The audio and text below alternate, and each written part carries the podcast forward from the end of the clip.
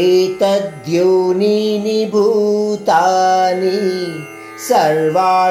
सर्वाणीत्युपधारय अहं कृत्स्नस्य जगतः ప్రభవప్రలయస్తదా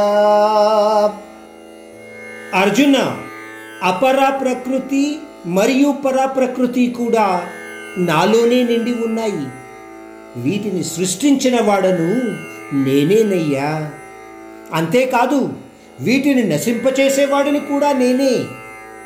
ఇంకొక రకంగా చెప్పుకుంటే పరమాత్ముడు తన యొక్క తత్వాన్ని రెండింటిగా విభజించాడు అని మనము తెలుసుకోగలగాలి. పరమాత్మునిలోంచే ఉద్భవించిన ఈ సంపూర్ణ ప్రపంచమంతా కూడా ఆ పరమాత్మునిలోనే లీనమైపోతుంది అన్న విషయాన్ని మనము తెలుసుకోగలగాలి. సూక్ష్మంగా చెప్పుకుంటే అంటే మనకు అర్థమయ్యే భాషలో చెప్పుకుంటే ఈ జగత్ నాటకానికి ఆ దేవాది దేవుడే సూత్రధారుడు అని మనము గుర్తించగలగాలి లేదా అర్థం చేసుకోగలగాలి.